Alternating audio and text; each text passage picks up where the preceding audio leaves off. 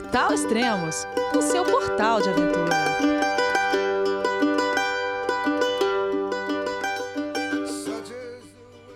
Bom dia, boa tarde, boa noite, bem-vindo a Extremos, o seu podcast de aventura. Esse é o terceiro podcast da série Travessias, a cicloviagem da Rosângela.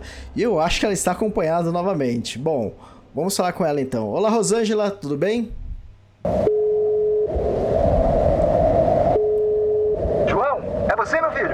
Alô, pai, eu consegui, eu tô no cume do Everest.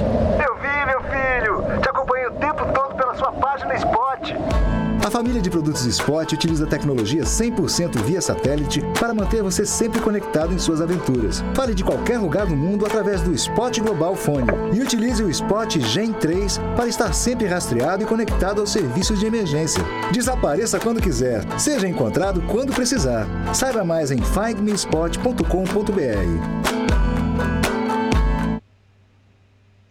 Olá, Elias, tudo bem? Oi, tudo bom? Com quem que você tá aí? Agora estou viajando com o Edson Maia. Olá, Edson, tudo bem? Olá, Elias, tudo bem? É uma alegria estar aqui participando desse podcast depois de tudo que nós passamos nos últimos três, quatro dias. É uma alegria estar vivos, na verdade. Também. Já estamos, já estamos no lucro, só de estar aqui podendo gravar o podcast, que foi... Foi fogo. Foi, Foi difícil. Ah, legal. Oh, agora todo podcast, um convidado, um companheiro de trilha, de pedal diferente? Pois é. Vamos ver se a gente consegue seguir nesse, nesse ritmo nos outros podcasts também. Cada podcast com uma pessoa diferente. É interessante, é um, uma maneira de viajar interessante, sim. Ô Edson, é, se apresenta aí. O que, que você está fazendo aí nesse momento? Como vocês se encontraram? Sim, uh, meu nome é Edson Maia, eu moro em Garopaba, Santa Catarina, e eu comecei uma viagem que era um projeto meu de, algum, de um ano para cá, mais ou menos, que eu vim embolando, que, é, que eu chamo de ciclotrekking, que é um, um, uma mistura de trekking com viagem de bici. Uh, comecei em outubro e, e percorri o início, inicialmente o Uruguai, entrei na Argentina...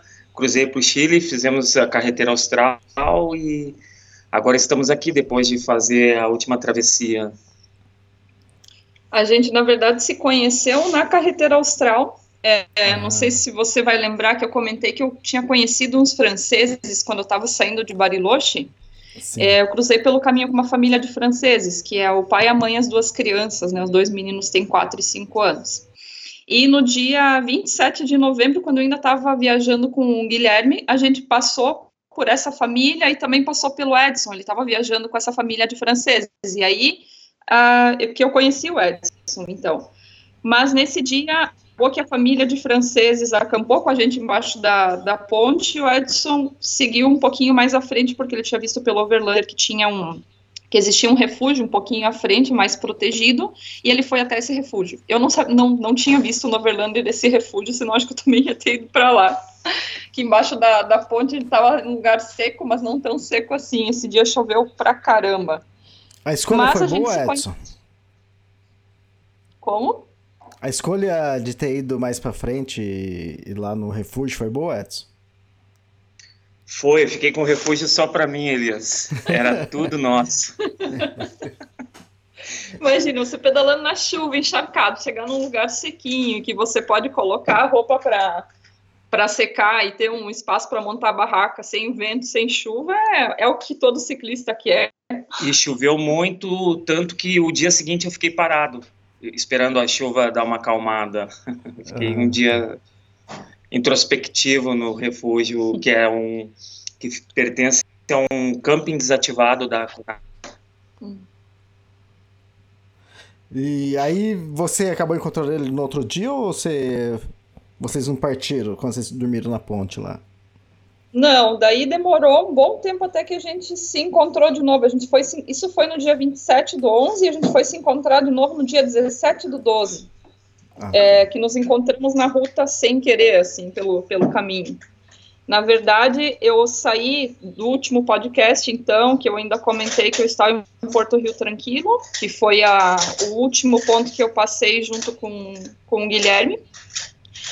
E dali eu saí pedalando em direção a Puerto Bertrand, que é um povoadinho que está um pouquinho abaixo.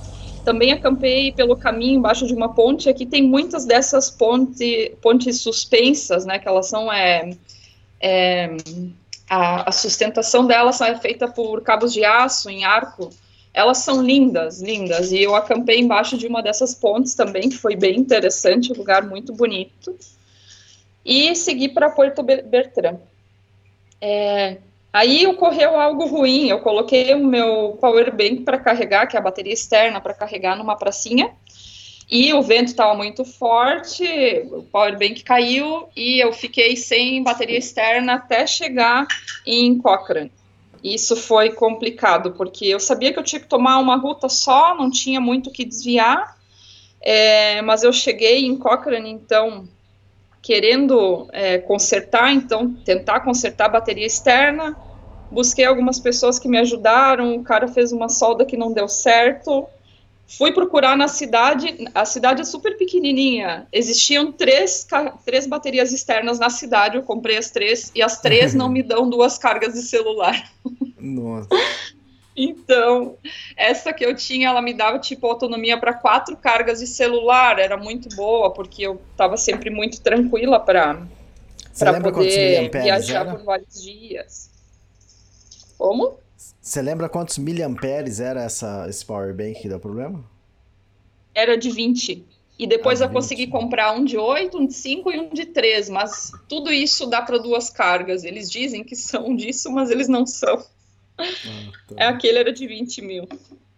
Eu tô usando era... um de vinte e cinco mil miliamperes. E daqueles que é um laranjinha e preto. É aquele que abre é, a placa solar, entende? Ele abre quatro... Ah. quatro abas, assim, com placa solar, então eu usei na Esse... outra, última viagem, achei, achei bom. Sim, o meu não era solar, ele era normal, assim, era uma bateria externa, porque eu não tinha conseguido comprar solar. Uhum. É, mas agora que a gente tá na Argentina e que tem sol direto, isso aí seria perfeito. Na Carretera Austral, como chove muito, tá muito tempo nublado, não tem tanta luz assim, aí é um pouco mais difícil o solar. Mas aqui na Argentina, acho que eu estou com ele carregado todo dia. É muito sol aqui. Finalmente, Elias, eu estou no sol. Daqui a pouco eu vou estar tá reclamando, não vai mais estar tá é aguentando verdade, o sol, né? eu acho. Você estava pegando só chuva? Chuva e vento, e chuva e vento. Nossa, a gente pegou aí no passo mesmo, chuva e vento muito forte. Isso vem um pouquinho depois. Mas... É, no caminho até, então, chegar a encontrar o, o Edson, eu também continuei pegando muito a chuva. Bom, é, daí, então, quando caiu o powerbank, eu fui para Cochrane, acabei ficando duas, duas noites lá. E nesse acampamento em Cochrane tinha um pneu da, da Schwalbe Marathon Plus, que é o sonho de todo cicloviajante, pendurado numa árvore. E eu olhei aquilo e disse, como assim? Ele estava inteiro. Eu pensei, como alguém abandona um pneu da Schwalbe num acampamento? Eu não estava precisando, não peguei ele, deixei ele ali, mas ficou, ficou a incógnita no ar de por que, que esse pneu estava aí. Depois o Edson Sim. vai explicar por que que, ah, eu, que, que, que, que acabou acontecendo com esse pneu. Ah, legal. Ah, antes que o pessoal gosta sempre de saber, o, o, o meu powerbank é o... Eu, eu, ele não tem um nome aqui. Acho que é R O H S, mas o modelo é H I S zero vinte e cinco. Então, quem estiver interessado, é isso. Ah, eu vou tentar encontrar algum desses. Talvez em Punta Arenas eu consiga, que é uma cidade um pouquinho maior, que tem Zona Franca também. Lá tem mais eletrônicos e tal. Talvez lá eu consiga. É, mas por aqui, nesses povoadinhos que a gente está passando, é quase impossível. Olha, para encontrar essas três baterias externas em Cochrane, eu andei todas as cidades. É, para ter uma ideia, a gente não conseguiu nem comprar cabo de freio nas cidades, nem pastilha de freio, não tinha. Em todos os povoadinhos que a gente passou depois de Cochrane, não tinha nada. Não tinha em Puerto Bertrand, não tinha em Caleta Tortel, não tinha em O'Higgins. É. A coisa é um pouco complicada no finalzinho da Carretera Austral para conseguir qualquer coisa. Que não seja comida, né? Comida tem para vender, mas o resto... Aham, uhum, imagino. Difícil. E daí? Você passou por duas Bom, lagunas, eu... Esmeralda? Sim, eu passei duas noites nessa laguna, porque a laguna era muito bonita, eu precisava lavar roupa, tava ventando pra caramba, tinha previsão de nesse dia ter um pouquinho de sol, eu disse, opa, vou parar nessa laguna, vou lavar toda a minha roupa, vou botar pra secar. A vida de cicloviajante, eu, como é que é, eu levo a minha máquina de lavar roupa nos meus alforjes, é uma mochila estanque, que é muito prática, uhum. Cicloviajantes que quiserem ter alguma coisa prática para lavar roupa, eu tenho uma mochila estanque de trinta litros, que eu coloco a roupa dentro e movo ela, ela funciona quase como uma máquina de lavar roupa. Então eu parei nessa laguna, que era um lugar que não ia ninguém, passei dois dias aí, é, lavei toda a minha roupa e depois eu segui viagem.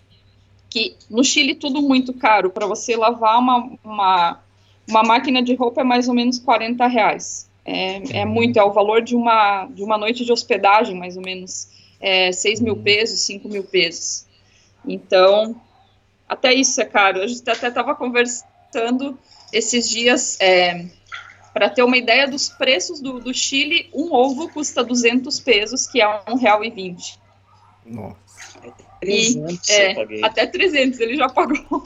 Caramba. Um pão custa de duzentos a trezentos pesos também, que é de um real e vinte a um real e oitenta, e é um pão menor que o pão francês.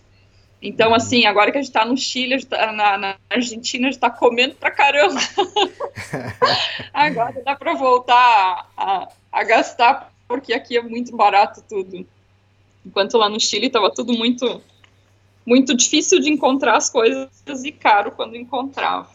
Bom, mas seguindo então de, de Cochrane, essas duas noites na, na Laguna Esmeralda, que foi muito interessante também. O único problema que eu tive lá foi com as vacas, porque elas são muito curiosas. Era um Sim. lugar que, que tinha vaca, mas tipo, ele estava com o, o portão aberto quando eu entrei. Eu pensei, ah, não, não deve ter gado aqui, porque senão eles iam ir para a estrada, né? Com o portão arrebentado, assim, né? Ele não tava, não existia mais o portão. E aí, quando eu cheguei na laguna, não tinha nada. Deu, tipo... oito da noite começou a aparecer vaca, quando eu vi tinha dez, quando eu vi tinha vinte, um pouquinho mais tinha quarenta vacas lá. Eu pensei, putz, eu tô com a barraca aqui, vaca meio estabanada, capaz delas passarem por cima da minha barraca. Lá fui eu puxar galho de árvore para colocar tudo ao redor da barraca, para tentar fazer uma, uma barreira, que eu sei que se a vaca chega perto de alguma barreira física, ela para, né, porque eu pensei, ah, vou estar dormindo, vai passar a vaca por cima da barraca. É, e aí eu acabei montando um, um cerco de, de galhos de árvore quase da altura da, da barraca, né, deixando uma margem grande assim ao redor da, da barraca, então, para não ser pisoteada pelas vacas à noite. E, e deu certo? Depois... Como? Deu certo? Sim, eu, eu acredito que sim, porque como eu, eu já te falei outras vezes, eu durmo muito bem. Então, a partir do momento que eu dormi, eu não escutei mais nada. Eu acordei viva no outro dia com tudo inteiro. Então, a barraca estava inteira. Acredito que, que tenha dado certo, sim. Agora eu já sei, quando eu acampar em um lugar que tiver muita vaca, vou fazer outro cerco de madeira, se é que tem, né? Porque aqui na Argentina é muito pampa. É, não cria tanto gado, mas cria muita ovelha, mas não, não, a gente passa pelos lugares, não tem árvore, né? Tudo... planta rasteira, baixinha, assim, então é um pouco mais, mais difícil. Uhum. É, e sa- saindo, então, de, de Cochrane, essas duas noites na Laguna Esmeralda, e depois é, eu segui para um lugar que é o lugar onde eu pensava em passar a noite, porque eu já tinha lido muitas é, é, reviews de pessoas que tinham dormido lá. Depois, conversando com o Edson, eu descobri que ele e a família dos franceses dormiram lá nessa mesma noite que eu segui viagem, que eu não, não quis ficar lá.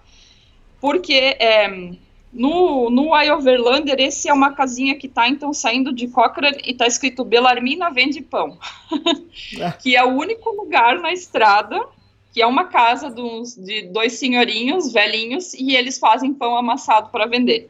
E praticamente todo cicloviajante passa por aí e compra pão, porque realmente está no meio do nada, e pão é uma delícia, nossa. Melhor pão que eu comi. Eu também, o melhor pão que eu comi, eu, comi, eu comprei uns quinze pães para ter por muitos dias, porque eu ia ficar muitos dias sem, a princípio sem passar por outras cidades, né, são pãezinhos pequenos, e é, eu tinha pensado em passar a noite ali, só que aí eu cheguei lá na, na casinha, tava só o senhorzinho, a, a dona Belarmina, então, que deve ser a, a mulher dele, ou não, não sei, filha, não sei, é, essa, a mulher não estava, tava só ele.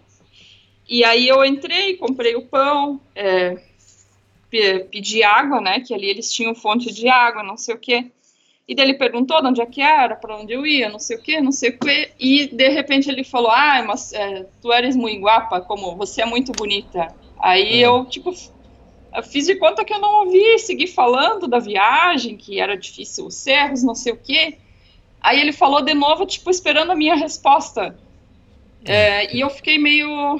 receosa de dormir aí, porque eu não sabia se a senhorinha ia chegar ou se não ia chegar, que a gente, eu ia acampar do lado de fora, né, da, da casa.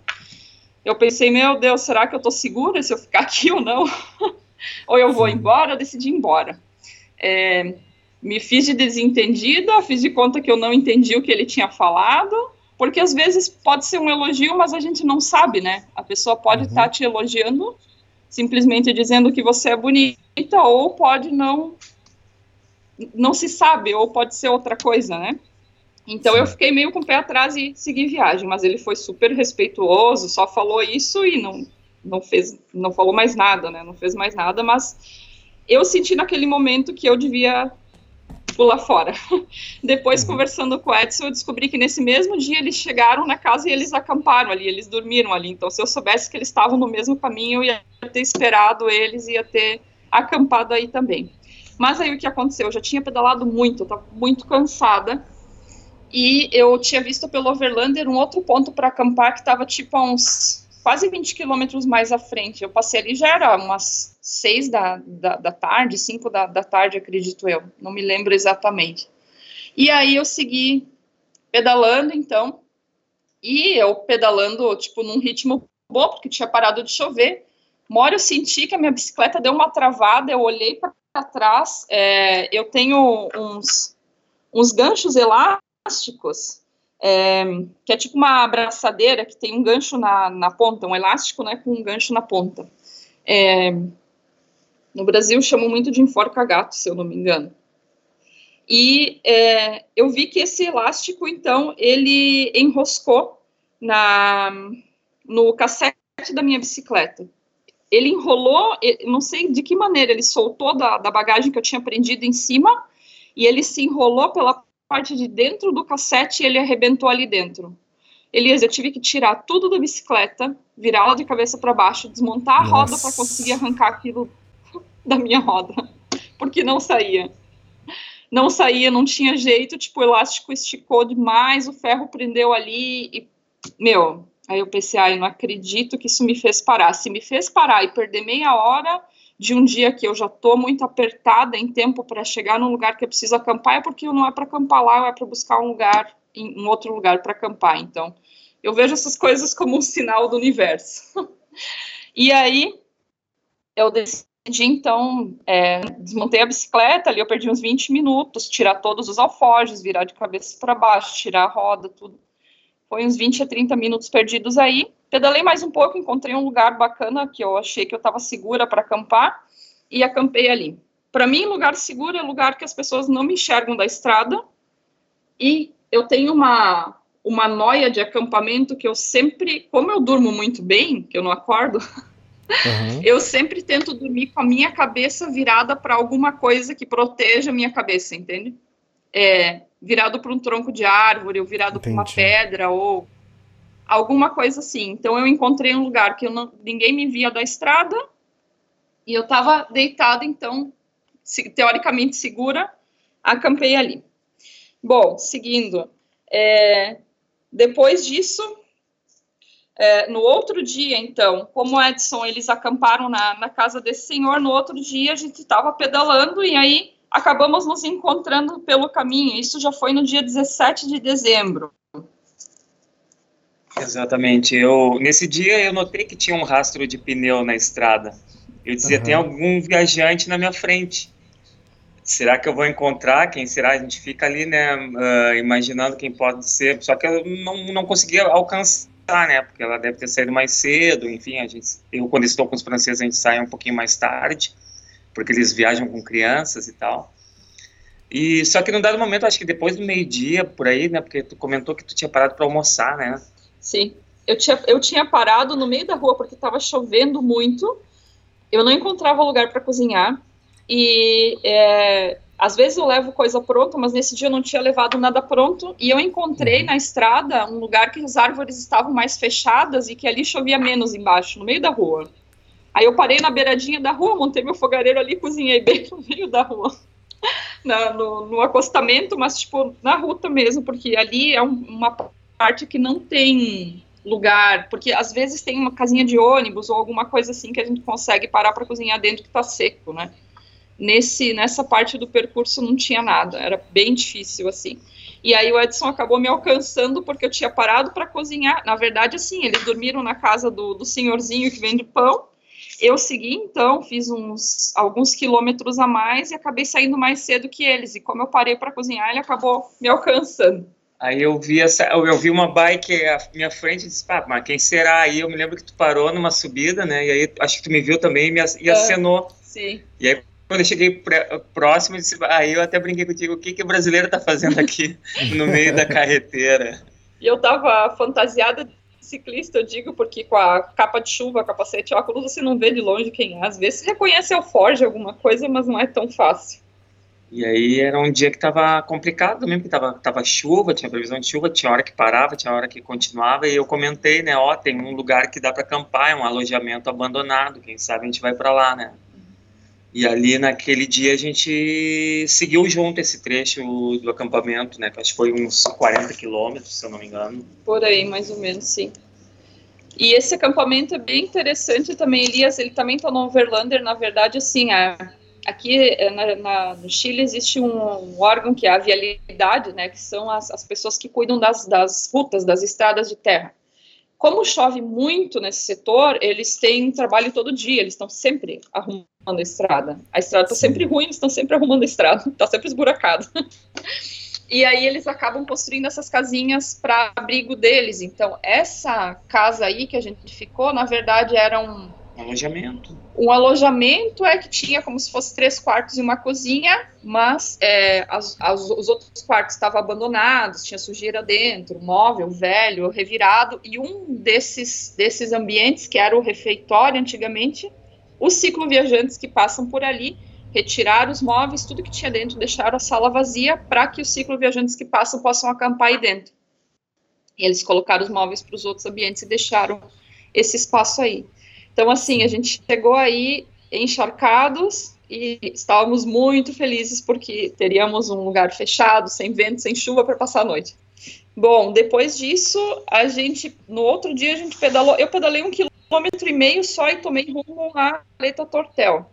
E o Edson, ele seguiu para Puerto Yungay, né? Caminho a Puerto Yungay. Nos despedimos ali. É. Eu achei que eu não ia mais encontrar ele, porque, na verdade, é, como eu ia perder um, um dia, né, ia até um dia atrás deles, por ir por Caleta Tortel, eu acreditei que eu não ia mais encontrar eles. Então, me, me despedi aí, fui para Caleta Tortel.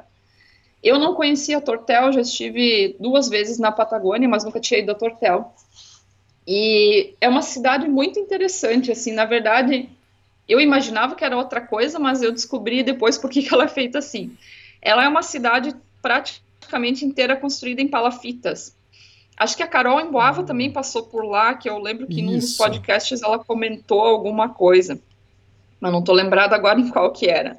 É, e ela é uma cidade tombada pelo patrimônio histórico também da, do, do Chile, né? Então ela é uma cidade preservada, as pessoas não podem construir com nenhum material que não seja madeira, e tem que construir no, no estilo da cidade, então as casas têm meio que um padrão uniforme, é muito, muito úmido lá, todas as escadarias são cheias de musgo, é, a cidade é toda um, um, char, um charco, que dizem aqui, que é um, não é um pântano porque não afunda tanto o pé, mas ela é toda cheia de pequenos córregos espalhados por todo lugar, então tem pequenos é, pequenas fontes de água na, na cidade inteira, por isso que a cidade é construída pelas, é, nessas palafitas, né?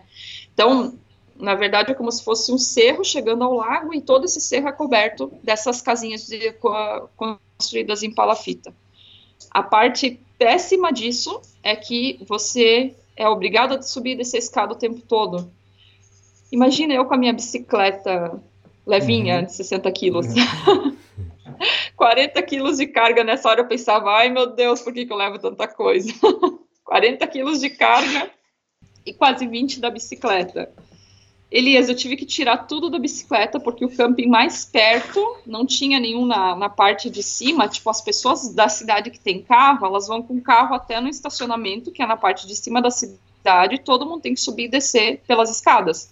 Tá. Com móvel, com, com compra, com o que for. Eu fico pensando, não deve ter veinho lá, ou são tudo atleta. Uma das duas, porque viver num lugar assim, cheio de escadaria de madeira, e umas escadas bem cuenca ainda, assim, não, não muito firme.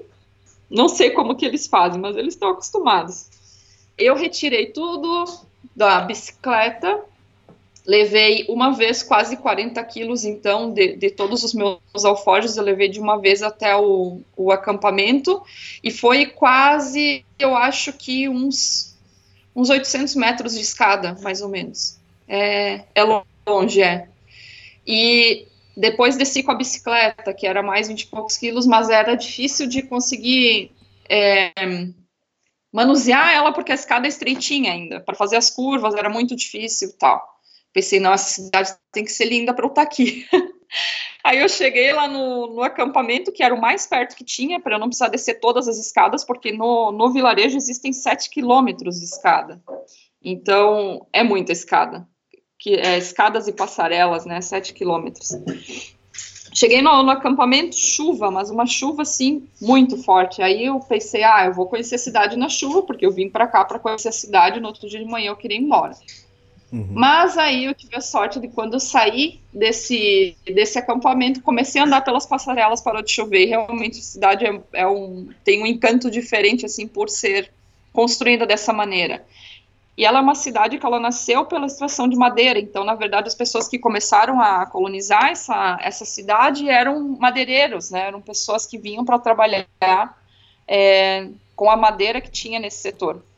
Ainda existe bastante madeira próxima à Caleta Tortel, mas se vê muitos, muitos setores que simplesmente foram devastados, assim, que cortaram as madeiras e que se tornaram setores de, de alagados, então, né, de banhados, e que sobraram alguns troncos em pé, assim, mas se vê que, que mudou um pouco, é, bastante, na verdade, a paisagem do, do lugar. É, mas vale a pena para quem quiser conhecer. Caleta Tortel é muito bonito, mas eu não indico fazer de bicicleta, não, porque no outro ah. dia, eu subindo as escadas, imagino o que aconteceu, que já estava ruim dos outros, hum, dos, das outras, dos outros episódios.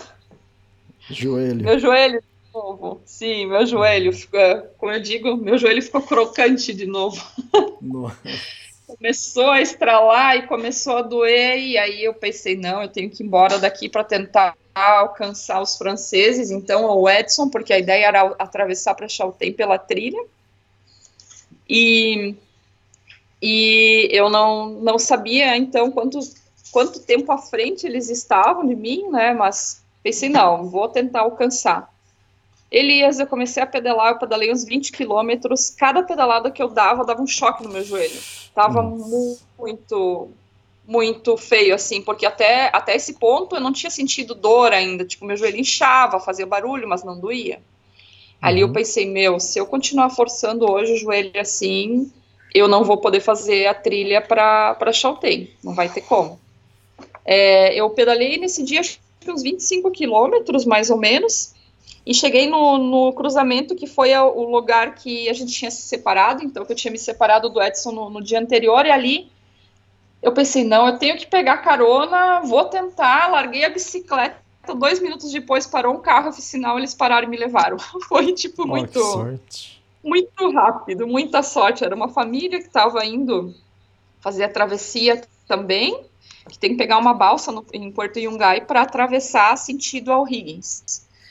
É, um, é uma balsa que é gratuita, até, se alguém for vir para esses lados, é a única balsa que tem gratuita, porque os outros barcos são mega caros, né, e essa é uma, uma concessão do governo, então é uma balsa gratuita, e eu atravessei o rio, e é, quando você chega do outro lado, existe um pequeno refúgio que foi construído, na verdade, assim, é, um, é uma casinha com banheiro dentro e com os bancos que eles construíram para as pessoas que esperam o barco, porque o barco é muito... Às vezes as pessoas têm que esperar muitas horas e ali venta pra caramba. Então eles construíram essa espécie de refúgio para as pessoas poderem se abrigar do vento. E ali eu passei a noite muito bem, muito quentinha, não dava para fazer fogo dentro ali, não, não, não tinha, não tinha lareira para fazer o fogo, né? Mas era um lugar muito protegido do vento. E também foi muito interessante porque eu conheci dois casais.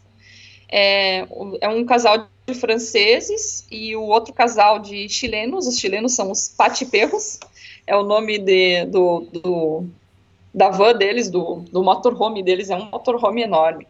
E eles passaram a noite aí também em frente ao refúgio, porque aí tinha eletricidade, tinha água, tinha banheiro, e no outro dia eles iam conhecer os glaciares.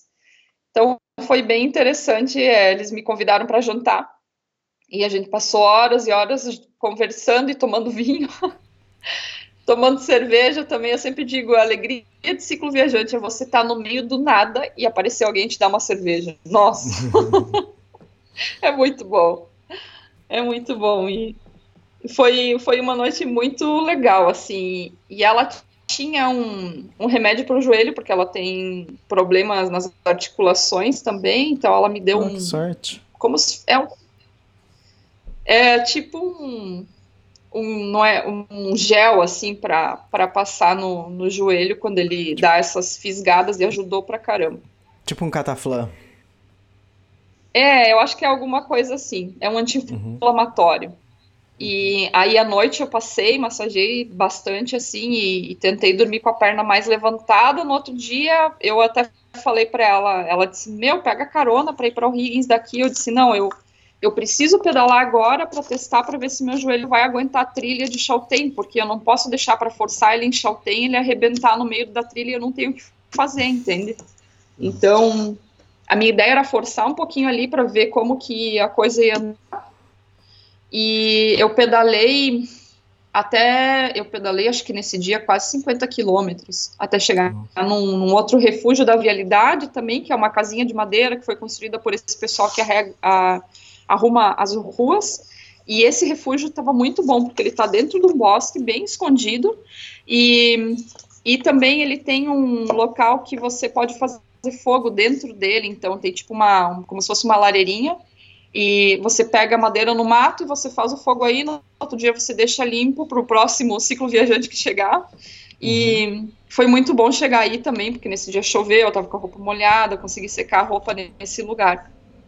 E depois eu segui pedalando e cheguei é, num segundo refúgio, que também é da Vialidade, isso foi no, no outro dia, mas esse dia eu pedalei só vinte quilômetros. Nesse segundo dia, meu joelho doeu, doeu de novo. Então, quando eu comecei a sentir que ele começou a fisgar de novo, acho que foi porque nesse dia teve mais elevação, talvez, não sei. Eu parei e pedi carona. E aí a própria Vialidade, que é quem constrói os, os refúgios, eles estavam arrumando uma estrada e eles deram carona até O'Higgins. E aí também o que ocorreu foi que cheguei em O'Higgins, eles me falaram, ah, aqui tem dois campings, os dois cobram a mesma coisa, qual você quer ficar? Eu disse, ah, o, o que tiver mais proteção de chuva pode ser, que alguns têm algum lugar mais fechadinho para proteger da chuva e outros não. E aí eles me pararam num lugar, eu olhei pro lado, quem tava lá? O Edson. Nossa, ele não tava sujo. Ele tava conversando com dois cicloviajantes, ele tinha acabado de chegar pedalando no lugar, eu disse, ah, não acredito, era pra ser, de encontrar, porque eu achei que eles já iam estar com o caminho, eu chutei. Se tivéssemos combinado, não tinha dado tão certo, porque eu acho que fazia uns vinte minutos que eu estava ali conversando com esses viajantes argentinos, um casal, né? Uhum. E perguntando de camping e tal, aí, porque eu não estava localizando o camping que eu tinha visto no Overlander. Aí eles me disseram, não, é ali, não sei o que, e nisso chegou a caminhonete, parou a caminhonete, eu olhei quem era atrás da caminhonete, a Rosângela, o que, que, que tá fazendo aí, guria? Aí ela, ah, tô, não, e, tô meio ruim do joelho, aí descarregamos tudo e... Fomos e, procurar o camping. E foi engraçado, porque no dia anterior, eu pedalando, passou uma moto, o cara parou e perguntou, como é que tá seu joelho? E eu, quem é você? Tipo, como é que ele sabe que meu joelho tá ferrado? Daí ele falou que ele tinha conhecido o pessoal do, do Patiperros e que eles já se conheciam de outros lugares e que a mulher falou que eu tava com uma perna muito inchada e tal. Se ele me encontrasse pelo caminho era pra ver se eu tava bem, não sei o que, tá. Depois passou um outro carro, o carro parou e perguntou como é que tá teu joelho? Eu pensei, meu Deus, todo mundo sabe que eu tô com o joelho arrebentado. Comecem a rezar pelo joelho pra ele ficar bom. Aí, é, desci lá, conversei com o Edson um tempo, os franceses, a gente tinha visto eles pelo caminho que eles estavam vindo, né, então a gente sabia que eles iam chegar nessa noite também. Sim, porque eles, eles viajam um pouco mais lento, porque eles viajam com duas crianças, né, o papai, a mamãe e os dois, dois pequenos, um de quatro e um de cinco anos. Então, a, a logística deles e todo o procedimento deles de, de rota é mais lento, né. Sim. E Ele... aí, nesse meio tempo... A gente, eu dei uma pesquisada ali nos, nas possibilidades de camping e, e fui conversar lá no camping que estava mais perto de onde nós estávamos parados.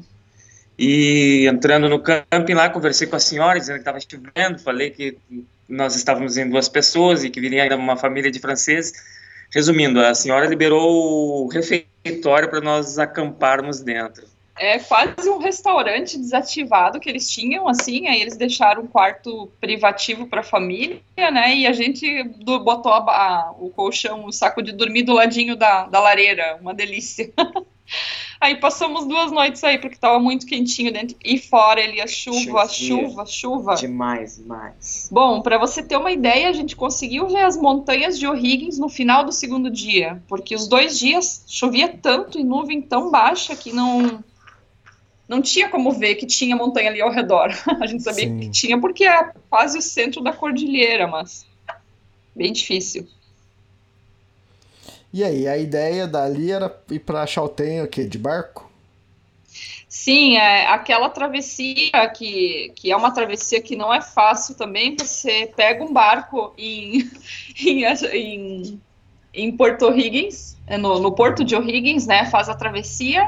Esse barco, ele custa com uma agência quarenta mil pesos, mas se você paga em dinheiro, eles deixam por trinta e cinco, e com a outra agência custa quarenta e seis mil pesos. quarenta mil pesos seria mais ou menos duzentos e quarenta reais. Isso é um dos barcos. E o outro barco custa quarenta dólares, que já é no lado argentino. Então, assim, seria de noventa a cem dólares só para os dois barcos, mais a trilha, que são quantos quilômetros lá? Uns oito, nove? É, uma parte difícil da trilha que falam em torno de uns nove quilômetros, tem que é. subir uma pirambeira danada e é depois na... tem trilha no meio de um bosque, né? É que, na verdade, assim, do lado argentino, depois que você passa o segundo lago, a estrada para chegar até Chaltén, que daí são muitos quilômetros, e entre o lago argentino e o lago chileno tem essa trilha, então, que é... É subida empurrando a bicicleta no meio do mato, assim. É, a Só gente que é mais tem vários curta, podcasts é. fa- falando dessa trilha. Imagina vocês pegando essa trilha com essa chuva que vocês estavam que estava caindo. Exato, exato. A gente ainda não conseguiu é, conversar ao vivo com os franceses, mas eles estão em Chaltén, então se a gente conseguir chegar lá nos próximos dias, a gente vai encontrar eles de novo. Mas eu acredito que tenha sido bem difícil. É, na verdade, eles me falaram rapidamente pelo WhatsApp que foi, foi bem complicado, ainda mais com duas crianças junto e as bikes deles são grandes, super carregadas. É.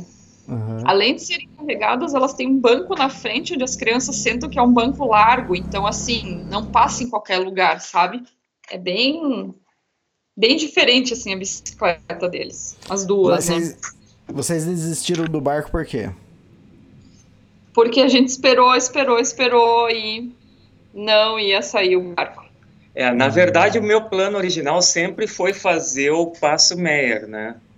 Uh, porque isso habitava o meu imaginário desde que eu li o livro do Guilherme Cavallari, né? O Transpatagônia Pumas não comem ciclistas. Então, eu queria muito fazer esse passo, mas quando eu conheci os franceses, eles disseram, não, vem com a gente, vamos passar o Natal junto. Aí tava a Rosângela junto também, eu disse, tá, beleza, então vou com a galera, né, porque assim, a coisa não é uma coisa rígida na viagem, né? A gente pode alterar os roteiros, só que na hora de, de comprar o bilhete do barco, não tinha mais bilhete. É, na verdade, assim, os franceses, eles, a bicicleta deles, cada bicicleta ocupa dois espaços, eles, isso o pessoal do barco comentou, em vez de um, né? Então, eram dezenove lugares, quando eles chegaram, só tinha mais os quatro, eles compraram os últimos quatro, a gente esgotou. Ficou para trás e esgotou. E para esse barco, então, que era o de trinta e cinco, já não tinha mais. Aí a gente se inscreveu para o outro barco, que era o de quarenta e cinco, que já seria, tipo, sessenta reais a mais, mas a gente queria ir, né? E esse outro barco ia sair à tarde, e o barco dos franceses saiu pela manhã.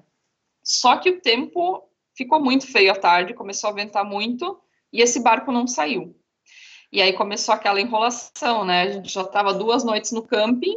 É, como eu comentei nos outros podcasts, eu não costumo ficar muito tempo em camping, porque a minha ideia é gastar o mínimo possível, então é campo selvagem, mas o vento que estava lá, Elias, não tinha como botar barraca em qualquer lugar, porque ela ia levantar voo, ela, ia, ela ia criar vida própria, eu acho que logo ia sair voando por aí, e chuva muito forte, e assim, os lugares alagam, né, porque tipo, a cidade ela é plana, então empoça água em tudo que é lugar.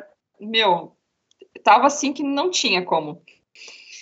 E aí eu fui num supermercado no centro e perguntei para a moça que era vendedora, porque, assim, uma coisa que eu aprendi é que sempre no supermercado as pessoas sabem tudo. Porque, ou é porque elas vivem ali muito tempo, ou é porque é, é o centro da fofoca dos povoados, é supermercado. E aí eu fui no, no mercadinho e perguntei para a moça que trabalhava lá se ela conhecia... É, algum lugar que a gente pudesse botar a barraca, tipo, eu tinha visto que tinha umas casas abandonadas, eu perguntei se ela sabia quem era o dono, para ver se eles autorizavam a gente botar a barraca dentro e tal, e aí ela falou, olha, o dono desse mercado, ele tem quinze cabanas, talvez ele empresta algum, ele tem um galpão longe da, do centro também, talvez ele empresta um lugar para vocês botar a barraca. Aí eu falei com ele e a gente, na verdade, conversou com ele um pouquinho antes dos franceses irem, uma noite antes dos franceses irem, e ele falou, não, como tem criança e tal, empresta uma cabana, tá. Outro dia, quando eu fui lá, eu falei, ah, não, os franceses conseguiram ir com as crianças, é, se você puder emprestar pra gente o galpão, já tá bom, que era um, tipo, um galpão de, de chão de, de terra batida, assim, que não dava para fazer fogo dentro, e tava muito frio, porque era um galpão que ele tinha guardado coisas lá.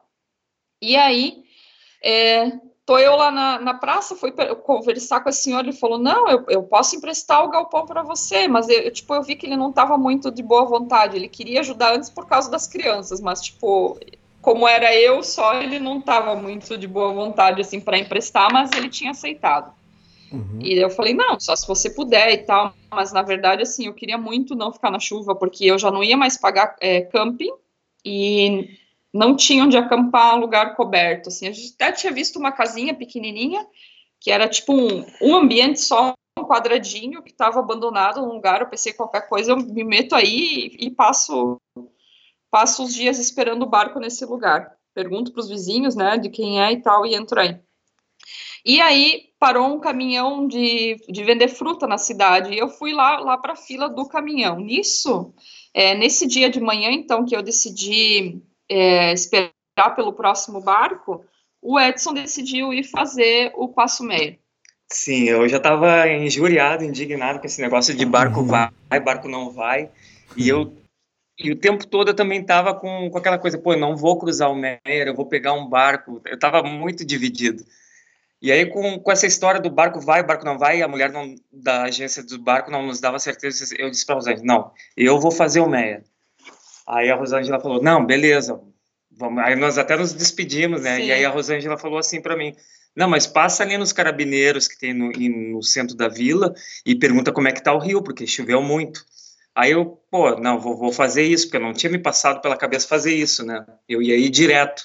E, e esse passo, ele tá quase a quarenta e quanto da cidade? O passo fica a quarenta e oito quilômetros aproximadamente. Da cidade, é. quarenta e sete. Então, na verdade... Se ele fosse direto para lá e chegasse lá e tivesse o rio alto, ele ia ter que dar um jeito de ou voltar esses quarenta e poucos ou ficar no refúgio esperando. Sim. Aí fui nos carabineiros lá e perguntei, ah, por favor, como é que tá a questão do rio lá para cruzar o passo? Aí o carbineiro que estava de plantão ali na, na vila entrou em contato com o pessoal que estava lá no posto de fronteira, e aí a resposta veio, ah, não, o rio está muito alto, quase dois metros de, de profundidade e não tem como. Aí eu perguntei, tá, mas quanto tempo leva para baixar se parar de chover? Ele disse, ah, entre dois a três dias. Aí eu fiquei mais injuriado Nossa. ainda. Eu disse, o que, que eu vou fazer, meu Deus do céu? Aí eu fui tirar uma foto lá no final da carretera, que tem, tem uma placa lá dizendo aqui termina a Carretera Austral, e voltei para essa praça. Aí quando eu tô chegando na praça, eu vi assim uma jaqueta vermelha que eu reconheci de longe. Eu disse, ah, lá é a Rosângela. De é novo. A jaqueta de sempre, é o look de cicloviajante, né? Sempre é, a mesma. Uh-huh. É a gente, eu brinco, né? Cicloviajante é que nem a turma da Mônica, tá sempre com a mesma roupa. Então, eu fui uhum. para lá para conversar com a Rosângela, né, e nesse meio tempo ela falou, ah, eu tô comprando fruta aqui, aí eu comentei, ah, vou ter que ficar três dias esperando o rio baixar e tal, e nesse meio tempo foi engraçado, porque ela falou, ah, tem fruta legal aqui, quem sabe tu compra aí também, aí eu fiquei na fila para comprar fruta. Porque a fruta é muito cara no Chile, nesse caminhão, que é um caminhão que vende fora e vende no centro na, da cidade, é muito mais barato que no e supermercado, fresca, né? E boa fruta, assim, muito... Então, uhum. a gente aproveitou. E o engraçado é que no, nesse, nesse, nesse momento, entre a Rosângela e eu, tinha um casal, um senhor e uma senhora no, no meio, na filinha, na né? fila. E a Rosângela, enquanto a Rosângela comprava, esse senhor entrou em, começou a conversar comigo, porque eu cheguei de bike, né, com toda a indumentária de um cicloviajeiro. E ele pensou, ah, tá vindo da onde? Tá indo pra onde? Eu disse, ah, não, eu, eu tô aqui desde três dias já parado aqui, ilhado, porque não para de chover. Quero ir pra El Chaltén e tá complicado. Aí ele disse, olha, eu tenho uma cabana, se vocês precisarem, pode é, ficar, pode lá, ficar de lá. Graça. Não precisa me pagar Pô. nada, o dinheiro que vocês têm, vocês usam pra comprar comida, pra pagar um transporte. Eu disse, nossa. Isso, isso foi quase tipo, meu, é real, tá acontecendo mesmo. Foi assim, uhum. que a gente não falou nada, eu só cumprimentei ele e ele já veio querendo saber e já ofereceu, né? Eu disse, opa. E aí tem uma regra do cicloviajeiro, quando alguém oferece alguma coisa, tu, tem que tu fala que sim.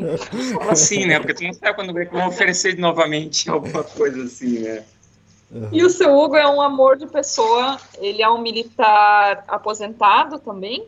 E ele falou, ah, se você conhece outro cicloviajante que vem para cá, que precisa esperar pelo barco, pode passar meu endereço, que essa cabana tá aí só para emprestar pro, pro pessoal que fica aqui. Ah, então, na verdade, foi, foi muito bom é, a gente ter se encontrado, por acaso, na praça, na fila, e esse senhor tá atrás da gente na fila, assim, Sim. meu, era para ser.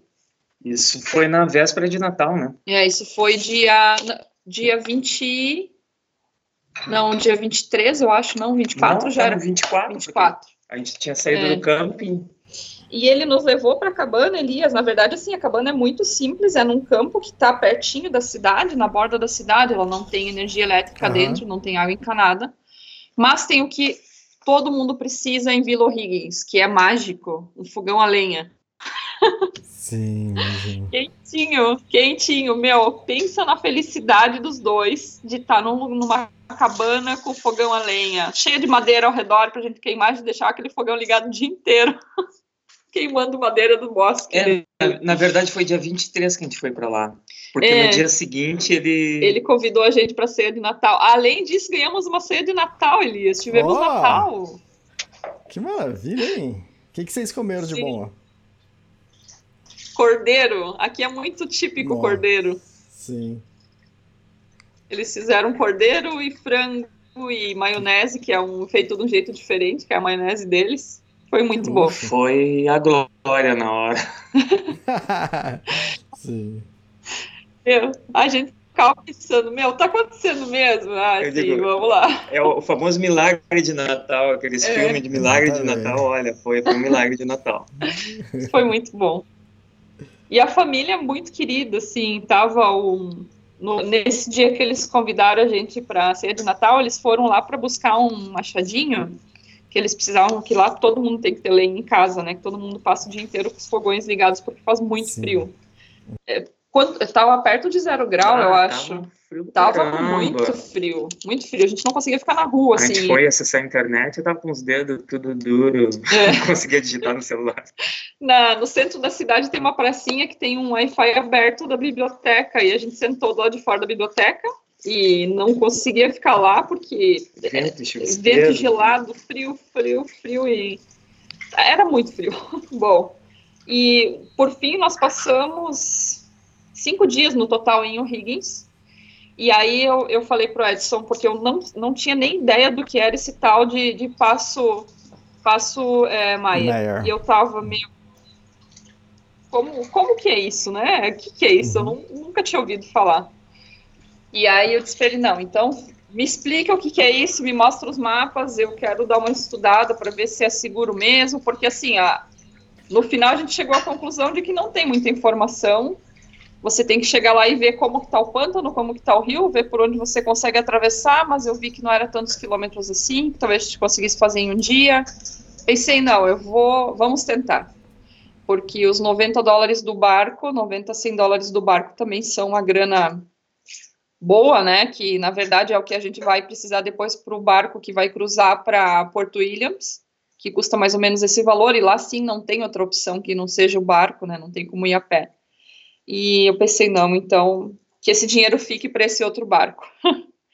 E aí, começou a aventura. É, depois que eu, que eu convenci a Rosângela, entrei na mente dela para a gente fazer o passo, porque eu já estava... tinha, tinha batido o martelo, eu vou fazer o passo. Tu quer vir? Vamos. Aí eu comecei a dizer, ó, o passo é assim, pra, é uma coisa exclusiva. Para cada cem pessoas que pegam um barco, acho que é uma que vai pelo passo, ou menos. Uma, é, eu acho que até talvez para cada quatrocentos, quinhentos, porque em cada barco saem vinte pessoas e saem uns quatro, cinco barcos por semana quando o tempo tá bom, né? Quando o tempo não tá bom, sai um a cada quinze dias. E aí nós nos definimos, né, para no dia de Natal tomar o rumo do início da trilha, né, que seria um, um refúgio que tem cerca da, da guarderia chilena. A um Isso. quilômetro da, do posto de fronteira chileno tem um, tem um desses refúgios. Da Vialidade também, que é essa casinha de madeira com, com espaço para fazer fogo, muito bom esses refúgios. E, o, e, o, e nesse dia, né, tinha previsão de chuva, amanheceu chovendo, até eu disse, aí eu pensei comigo, bah, nós vamos tomar um banho de chuva até chegar lá. Mas estávamos determinados, vamos, vamos encarar, vamos encarar. Levantamos cedo, desmontamos todo o acampamento que estava dentro da, da cabana, né, do, do, do senhor Hugo, e fomos até a casa dele, nos despedimos dele e seguimos. Só que nesse meio tempo, o, o tempo começou a melhorar, né? Fez até um solzinho, não choveu e, uhum. e conseguimos chegar até o refúgio lá no fim da tarde. Tocamos devagar, porque eram quarenta e sete quilômetros e tinha algumas subidas e também a gente estava se poupando para... Para ir bem no outro dia. Para ir bem no outro dia, porque a ideia é chegar o mais próximo do, do, do posto da fronteira chilena para começar o passo no dia seguinte. Uhum. E assim, ó, a informação prévia que a gente tinha sobre o passo real, porque tudo era assim, ah, tem que ver na hora, tem que... Mas o que a gente tinha de real era que a gente ia ter que atravessar rios com a bicicleta, isso era o que a gente sabia, por dentro do rio. Encontrar a Ponte das Ovelhas. A Ponte das Ovelhas, Sim. que é um, um rio que não tem como passar por dentro com a bicicleta, que você tem que passar e tem que dar uma volta do caramba para encontrar essa ponte. E... É, que o total de quilômetros seria quinze de uma guarderia até outra. Mas acabou sendo mais, né? Pela não, volta não, que a gente... É, não, deu quinze, deu quinze é. no meu odômetro da bicicleta. E isso era o que a gente tinha de informação. Então, agora vamos à realidade. Primeiro é que você empurra a bicicleta do lado chileno, você empurra a bicicleta o tempo inteiro. Não existe... pedalar do lado chileno, é impossível. Para quem for fazer o passo, já sabe que vai ser empurrar a bicicleta o tempo todo por ambientes muito variados. Você vai ter as opções dos ambientes variados que você é obrigado a passar. Passa por dentro de rio, passa por dentro de pântano, passa por lodo, passa por pedregulho e no finalzinho passa por areia. É o combo. Isso tá falando, você conhece... isso está falando em quantas horas de empurrando a bicicleta? Nós levamos quatro horas para fazer isso. que foi das dez da manhã às duas da tarde, mais ou menos. É, para fazer o primeiro trecho, né? Essa parte do Chile, uhum. só antes, antes da Ponte Sim. das Cabras. Elias, pensa no perrengue. Nossa. É, nesse momento, foi a primeira vez da viagem que eu me arrependi de ter tanto peso na bicicleta. Porque, olha, empurrar a bicicleta foi... do caramba, eu tô com os braços doídos até hoje, mas eu faria tudo de novo igual. Então vamos, vamos por partes. Ué, conta quanto tá pesando sua bicicleta? A minha bicicleta é o que eu costumo... Eu vou dizer para você e para os ouvintes o que eu digo para todo mundo. Eu não sei, porque é melhor eu não saber. Mas eu chuto que em torno de uns cinquenta quilos. Ah. A minha tá mais leve que a da Rosângela. Em outras palavras. Sim. Em torno de uns cinquenta, mas realmente eu não pesei, eu preferi não ter essa informação. O meu psicológico trabalha melhor assim, não, não tendo essa informação. Não, Sim. e assim, Elias, como a gente pensou que a gente ia levar uns dez dias para chegar numa cidade, porque assim, a ideia era, se passasse um carro, depois que a gente pegasse a estrada, a gente pediria carona, porque já sabia que ia ter muito pampa e que ia ser difícil de acampar, mas caso a gente não conseguisse pegar carona, a gente levaria em torno de oito sete a oito dias para chegar nesse povoado pedalando. Então, assim, a gente levou comida para oito dias. Isso pesou mais, então a minha bicicleta estava com mais de sessenta. É, a gente estava com um pouco mais de carga. É, mais carga, mais comida, tudo. Mais chocolate. Uhum. Bom, é, sobre o passo, então, para quem for fazer e quiser uma informação um pouco mais técnica, a gente se baseou muito pelo Maps ponto me. Olha, foi a salvação, porque no Maps ponto me aparecem quatro, é, três rutas, na verdade, mas com uma variação que poderia se dizer que são quatro rutas do lado chileno. Sim, que são provavelmente caminhos de gado, caminhos de cavalo e que meio que entram dentro de um bosque que vai pela parte alta, né? Evita passar pelo rio. É, é um labirinto praticamente. É, eu diria que para quem for fazer aquilo ali no trekking é mais tranquilo, porque aí tu consegue passar pela margem do rio que é pedregosa, com pedras grandes, então uhum. quem tiver de mochila é um pouco mais fácil, digamos que é difícil. Uhum. Para quem tá de bike é super difícil, né? Então nós começamos a nos orientar por essas trilhas do Maps ponto me e por informações do... do Dos pessoal que estava lá na, na, na guarderia do lado chileno, que nos orientaram para ir por cima, né? Essa informação eu não tinha até então. O que eu tinha, eu tinha um track lock que eu tinha buscado na internet com muito custo, e eu tinha ele no meu Garmin, né? Que eu, sempre que eu vou fazer uma travessia dessas, eu levo o, o meu, meu G P S com, com as trilhas, curva de nível e, enfim, né? Aquele basicão para navegar no meio do nada, né?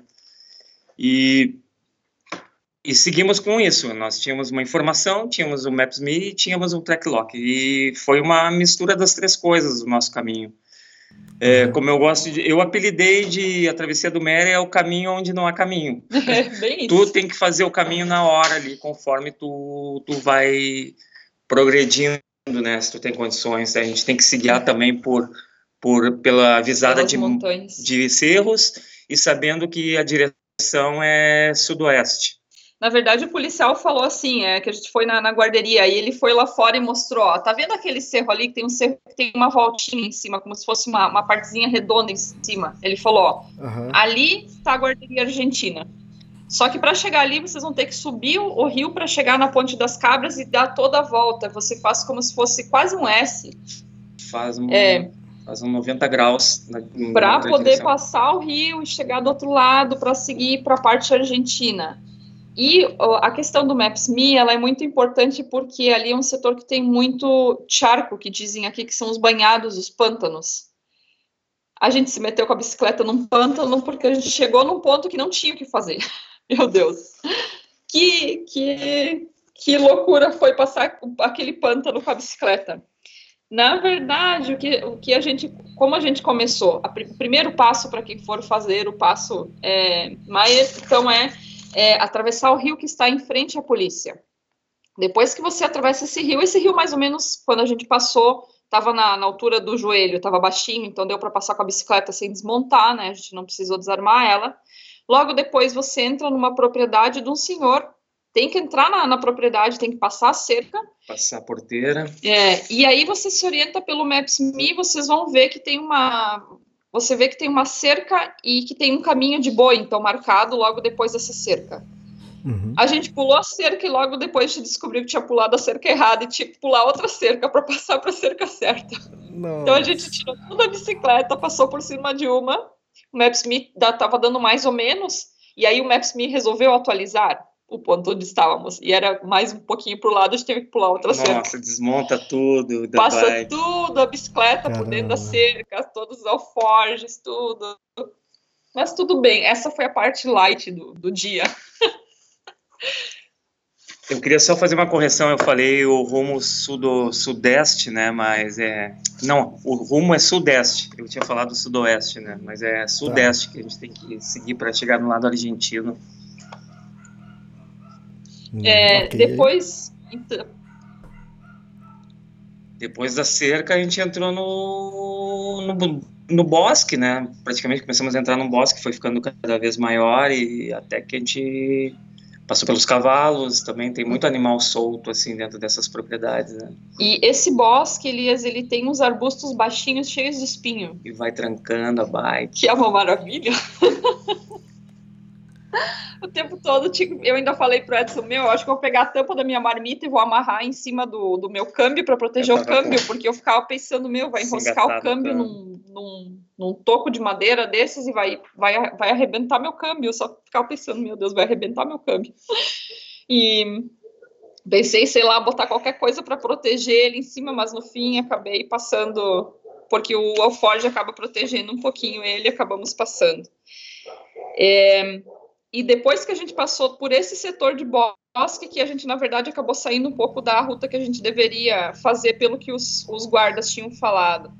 Uhum. A gente foi um pouquinho abaixo e chegamos num ponto que tinha uma, uma seta, única marcação, não, tinha duas marcações na, na é. trilha, duas, duas flechas, né? Sim, uma seta apontando o caminho do rio. É, e outra ali, nesse lugar, era tipo uma placa de madeira apontando que a gente tinha aqui por dentro do rio. Que não, não devia seguir reto. Pelo beirado, né? Pela, é, pela só margem. Que, só que a gente entrou no rio e a gente foi até um pedaço, ok? E depois a água afundava. O Edson tentou caminhar um pouquinho para ver se tinha onde passar com as bicicletas para voltar, para sair do rio e voltar para a margem. E ele quase foi levado pela correnteza, sem a bicicleta. Imagina Nossa. com a bicicleta. Era, era um, mais ou menos a água pegando na minha cintura. Só que uma uhum. correnteza bem forte, assim, que tanto é que eu até me desequilibrei e tomei um banho gelado, banho. né? Banho delicioso de água de degelo no meio de uma trilha para chegar num lugar que não tem caminho perfeito. foi, foi divertido o negócio, foi divertido para mim que estava vendo e não que estava dentro da água. E ainda tem a vaca. É, depois daí a gente conseguiu, daí a gente pensou, não, o rio não vai ter como atravessar, não, não tem jeito, não, não vai ter como passar com as bicicletas, porque a correnteza vai levar embora, embora. Daí a gente voltou e resolveu entrar pelo pântano, na verdade ali a flecha dizia para ir pelo rio, porque eu acredito que talvez em alguma época o rio estivesse mais baixo, fosse possível passar. É, com certeza ele, ele, ele baixa mais, mas nós não estávamos nessa condição de rio é. baixo da maneira ideal ali, né, naquele momento. É. Não tinha como, como fazer. E aí a gente deu a volta, voltou e, e entramos no pântano. E aí foi essa, essa parte difícil, atravessar esse pântano empurrando a bicicleta, foi muito pesado. É como se os, os sessenta quilos fossem cento e vinte, porque a roda trava no meio das plantas que estão no fundo desse pântano e, e não anda, não vai. Chegamos do outro lado... O Edson subiu para ver por uma trilha, eu subi pela outra para ver onde é que saía, né? Para ver para que lado que a gente ia tomar, que tinha os dois lados da, da trilha, para não entrar em outro pântano. Quando eu chego lá em cima, uma vaca morta, e ela tinha marca de, de comida de, de puma também. Eu pensei, putz, agora sim, Nossa. ficou bom o negócio. Bom, é, com Aí, fome ela não tá. E, e... Hã? Com fome a, o, o puma não tava mais. Sim, mas essa vaca já não tinha mais carne, ela era uma vaca mais velha, mas já. se via que, ela, que o couro tinha sido já arrancado, tava seco, ela estava assim. seca, é. mas assim, dava para ver que ela tinha sido arrancado pedaços, assim, né, que você vê a, a marca quando o bicho puxa, arranca fora alguma coisa. Pode ter sido puma, pode ter sido zorro, o zorro também come os animais, né? Mas a gente não quis pagar para ver o que que era. Sim, sim. Qual dos bichos que eram. Uhum.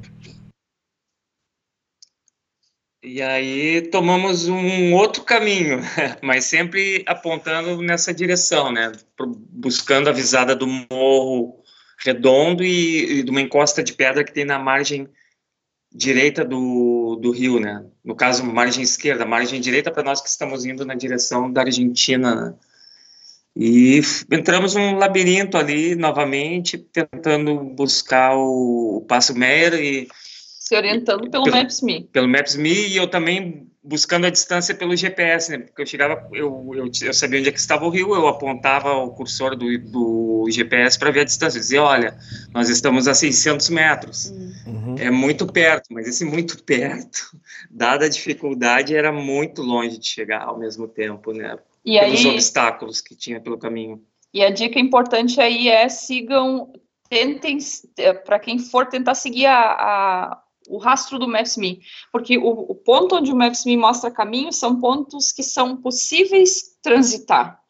É, como ali ele jogou a gente para dentro do rio, ok, não dava, mas depois a gente descobriu que se você sai um pouquinho da rota do Maps ponto me, tipo, ai, faz uma curva enorme, ai, por que, que a gente não vai reto pelo meio para pegar um atalho? Pelo meio tem pântano, pelo meio tem um cerro, ou tem, ou tem um desnível de, de terra que não dá para passar com a bicicleta, então assim... É, quem for fazer essa trilha além do G P S, o Maps ponto me ajuda muito e é bom seguir sempre o caminho que o Maps ponto me tá, tá mostrando.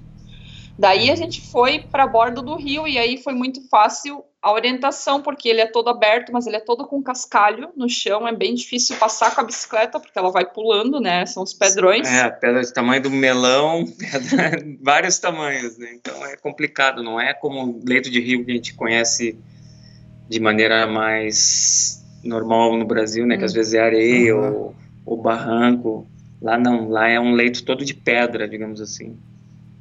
Mas daí a gente já conseguiu avistar a tal da Ponte das Cabras, e aí chega o desafio parte dois. É, a, a Ponte das Cabras, é na, no meu imaginário... Ponte das Ovelhas, é, né? Perdão, Ponte das Ovelhas. É, eu já estava no meu imaginário desde quando eu li o livro, eu disse, cara, eu tenho que passar nesse lugar qualquer dia uhum. desse, eu tenho... Não tem como, né? E quando eu me deparei com ela, eu disse, nossa, tá aqui. E foi, foi uma experiência única, porque é uma ponte, tem o quê? Um, acho que uns quarenta, cinquenta metros. É, e a largura dela é muito estreitinha. Eu acredito que eles tenham feito elas tão estreitas para que as ovelhas entrem e não conseguem dar volta para voltar, não, entende? Elas é, têm que ir para frente. É assim. Um brete, de fato é isso aí. É um brete, é.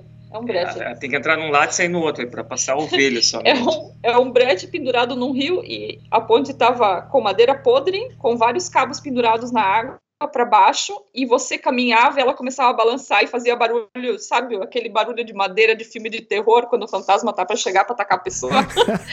Tipo assim. E, e o Rio Carreira correndo, nervoso embaixo. Feroz, feroz. Se caiu no rio ali... E assim, ó, se você, se você olha para o chão para ver onde você está pisando na ponte, para tentar não pisar nas partes podres, você, eu ficava tonta porque eu via água passando embaixo, entende? Então eu tinha que olhar para frente, eu não podia olhar para o chão. Uhum. E se eu olhava para frente, eu não sabia se eu estava pisando num buraco ou não. Então foi tenso o negócio. Tenso também porque você tem que passar uma vez com cada mochila. Você não pode passar com várias mochilas, porque como ela tem uns cinquenta centímetros de largura, não passa mais do que... Um, a medida do seu corpo. Então, eu, na verdade, pendurei um alforje na frente, um alforje atrás, para ficar da largura da, da ponte, mas eu tinha que ficar o tempo todo cuidando para não engatar o alforje que estava pendurado atrás nos arames. Cortei minha mão duas vezes no mesmo arame, porque eu passei a ponte umas cinco vezes para levar todas as coisas. Foi tenso, mas passamos, passamos, é, meu. Para passar as bikes também uh, foi uma dificuldade, porque o guidão da bike é mais largo que a ponte, então eu usei uma estratégia que eu uso para descer a escada com a bicicleta, que uhum. é levar a bicicleta em pé. Eu, uhum, eu equilibro a bicicleta só na roda de trás e boto o guidão na altura do meu rosto e a bike vai com a roda da frente empinada na, na vertical, né, digamos assim. Sim. Sim. E aí atravessei as bikes nesse sistema, porque é a única forma, do outro jeito não, não tem como. A gente viu algumas fotos de algumas pessoas levando a bike, tipo, no Nas braço, costas. Em cima, passando naquela ponte Elias, dava umas rajadas de vento que a ponte mexia é. e fazia aquele barulho do filme de fantasma. E eu ficava pensando, imagina a pessoa tá com a bicicleta é, no alto, ela desequilibra e cai e se vai a bicicleta. Então, quem for passar por aí, passe como o Edson passou. É, uma maneira, essa maneira que a Rosângela falou é completamente equivocada e perigosa, né? Tem que passar com a bike em pé, equilibrando ela no guidão. Apoiada. Porque aí tu, tu é. tem como segurar a bike, tu consegue manter um equilíbrio com uma segurança, né? Uh, a ponte, você apesar de estar... com uma roda assim, com alguns... só, né? Você atravessa com uma roda só, a outra fica suspensa. Isso, só com a roda de trás, né? A roda da Isso. frente, digamos, fica na altura suspensa, do meu rosto, assim. É. Uhum. Mas, apesar de estar com as madeiras podres, os cabos principais, a estrutura da ponte estava boa, porque se não estivesse boa, eu não cruzaria. Eu dei uma, uma analisada. Enquanto a Rosângela vinha um pouco atrás, eu cruzei um momento a ponte. Eu digo assim, eu vou cruzar para ver como é que está esse negócio, né? Fui lá sem Sim. nada até a outra ponta e voltei para fazer o test drive, como se diz, né, e, e vi assim, não, tá, tá ruim, mas a estrutura, eu sei que essa ponte segura a gente, né. É, é aquele tá ruim, é aquele tipo, tá ruim, mas tá bom, sabe? Exatamente. O que temos aprovado, no... aprovado pelo Inmetro. É.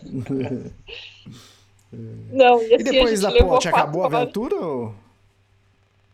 Como? Desculpa, falhei um pouquinho. Depois da ponte, acabou a aventura, já tem estrada, como que é? Começa a ter uma marcação leve, porque assim, ó, o que deu para ver foi que a polícia chilena, eles andam a cavalo, então não tem estrada marcada, por isso que é esse perrengue para encontrar um caminho. E a polícia argentina, eles têm um carro que é tipo um caminhãozinho, assim, que é um quatro por quatro. Unimog. É, ele, ele sabe o, o nome. E eles andam com esse carrinho, então assim, não é uma estrada, Elias, mas você vê no meio das pedras que está um pouquinho mais afundadinho onde passa o carro. Tem um carreiro do carro. É, um, é uma marcação, assim. E aí a gente foi por um bom caminho por esse carreiro, mas igual, sem pedalar, empurrando a bicicleta, porque era um pedregulho danado. É, e aí é, eu vi pelo mapa do Maps ponto me que a gente ia ter que cruzar um rio, cruzar ali na frente o rio, e depois a gente ia ter que cruzar de volta o rio de novo. Eu falei para ele, ó, oh, se a gente for seguir o carro, a gente vai ter que cruzar o rio mais duas vezes. E assim, a gente já tinha cruzado o rio umas três vezes até aí, Sim. e depois a gente cruzou mais uma, né? Na Sim, saída. Teve, teve a do meu banho, né? A do banho sem querer. Aí a gente meio duas vezes, de é, já. Tomar é, o rio. Tinha, foram quatro rios o primeiro. O primeiro que é o da, da polícia, esses dois. Então, a gente já tinha cruzado quatro vezes o rio, é. Eu pensei, ah, se não é necessário cruzar mais duas, porque tinha uma trilha do lado de lá do rio e uma trilha do lado de cá. Eu falei, não, então vamos pela trilha do lado de cá. E aí que eu fiz a cagada, que daí a trilha fazia uma curvinha, que é essa história que eu falei do, dos, dos pântanos, né? A trilha fazia uma curvinha, eu falei pra ele, meu, por que que a gente vai fazer essa curva se a gente pode ir reto? Mania de brasileiro querer atalhar as coisas. E aí a gente foi reto, entramos no pântano, de novo. O pântano do chileno Nossa. agora, não argentino. Uhum. E aí é, vira um labirinto, né? Porque tu entra por um lado, aí tu tenta sair para a direita, tu caminha um pouco, parece que vai dar, e daqui a pouco tu encontra um córrego desses de área alagada, né? E aí tu enfia o pé para ver, o teu pé afunda trinta, quarenta centímetros, aí volta, vamos voltar para outro caminho. Acho que te perdeu ali quase uma hora, é. tentando achar um rumo adequado. E quando a gente encontrou a estrada que passa o carro, a gente foi passar e enterrou até o joelho de lama. A bicicleta, tipo, a gente passou pelo lado, mas onde eu fui com o pé, foi até o joelho de lama. Daí, meu... Ah, isso é interessante também. É, quem for fazer esse passo não vai com, bo- com a bota de trekking que usa ou com a bota que usa para pedalar, porque vai perder a bota pelo caminho, ou enterrado na uhum. lama, ou enterrado no pântano. O Edson tinha um calçado... É, eu usei um... Eu já sabendo dessa situação toda, eu não usei minha bota de trekking, né? Eu usei um tênis Salomon Amphib, o Tech Amphib, um número três, se eu não me engano, o modelo. Que é tipo uma sandália, uma papete melhorada, assim, né?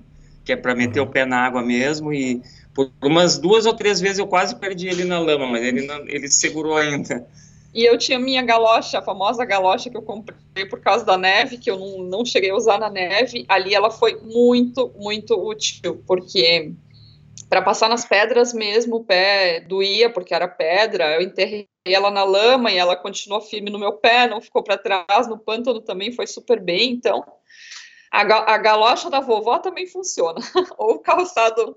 O calçado técnico também, mas não bota de trekking de maneira ah, não, nenhuma. A bota, tu vai encharcar a bota, depois é. vai ficar com o pé molhado. Provavelmente e frio, estrague, né? Também, porque você passa o dia inteiro entrando na água, saindo da água, entrando no pântano, né? Entrando lá na lama, então vai acabar com o calçado. Então, hum, alguma sim. coisa, alguma coisa tipo galocha é interessante. Depois disso, a gente resolveu seguir o caminho que o Unimog estava traçando, né? Sim. Que, por sinal, estava começando a bater com, a, com o track lock que eu tinha no meu G P S. Aí eu falei para a Rosângela, Rosângela, vamos, vamos por, pelo caminho que está marcado do, da viatura do Exército, porque é o mesmo caminho que eu tenho no meu track lock. E aí nós, uh, digamos assim, fomos ortodoxos nessa hum. hora e seguimos, e aí a gente conseguiu progredir bem. Aí fluiu o um negócio, aí foi rápido. A gente fez onze quilômetros em... Rápido em, em termos, rápido, né? Rápido para aquela situação, né? Para aquilo ali estava rápido. A gente fez esses onze quilômetros em umas duas horas, mais ou menos. É, duas horas e meia. Porque, por aí, é. é. E, só que aí no final do dia, que até então não tinha chovido, começou a, a cair uma chuvisqueira e nós nos molhamos todos também. Foi, foi o batismo, digamos assim, né? Hum. Da travessia. E chegamos, por fim, então, na, na polícia argentina. Eu pensei, não, eles sempre recebem super bem nas fronteiras, eles têm a fama de super amigáveis, eu já cruzei a fronteira muitas vezes, sempre foram muito simpáticos. Eu pensei, meu, é, vou chegar e vou pedir um banho quente, né, tudo que eu quero hoje é um banho quente. A gente chegou eu... lá, eles não queriam nem deixar a gente acampar lá, olharam com cara feia pra deixar a gente acampar lá.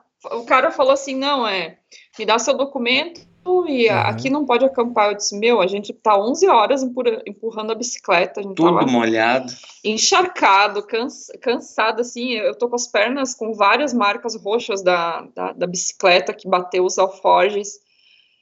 Eu quase disse pra ele, meu, deu vontade de dizer, vai pra aquele lugar, se você não quer deixar a gente dormir aqui num galpão, porque, ai, eu tava muito acabada, tu não tem noção. Já era oito da noite. Era oito da noite, imagina a gente sair no meio do, do nada, porque ali só tem fazenda pra acampar, e daí eu falei, não, por favor, né, eu não, não falei pra ele o que eu tava pensando, óbvio, mantive a minha, a minha cara de paisagem, não a minha cara de vou esganar você. e... E aí ele perguntou pro superior, então, se a gente podia acampar no galpão, e aí o superior dele deixou a gente acampar no galpão, e aí foi muito bom, porque a gente pôde acampar, tinha uma mesa lá, a gente conseguiu cozinhar. Obrigado do vento e da chuva, é, e tava aí, muito frio aquela hora também. Aí foi tipo para dormir o, o sonho dos anjos mesmo, porque, meu, eu tava acabada. Eu, eu acho que assim, eu já fiz muita coisa de esforço físico, mas nunca na vida eu me esforcei tanto em, em um dia só, digamos, né? Foi muito pesado fisicamente para mim, mas eu faria tudo de novo. É, foram quinze quilômetros em dez horas, então dá para tirar uma média horária boa aí para quem, quem quiser calcular a nossa velocidade é. média.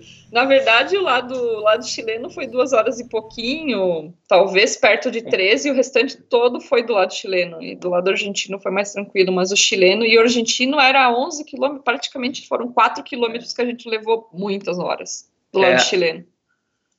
Então...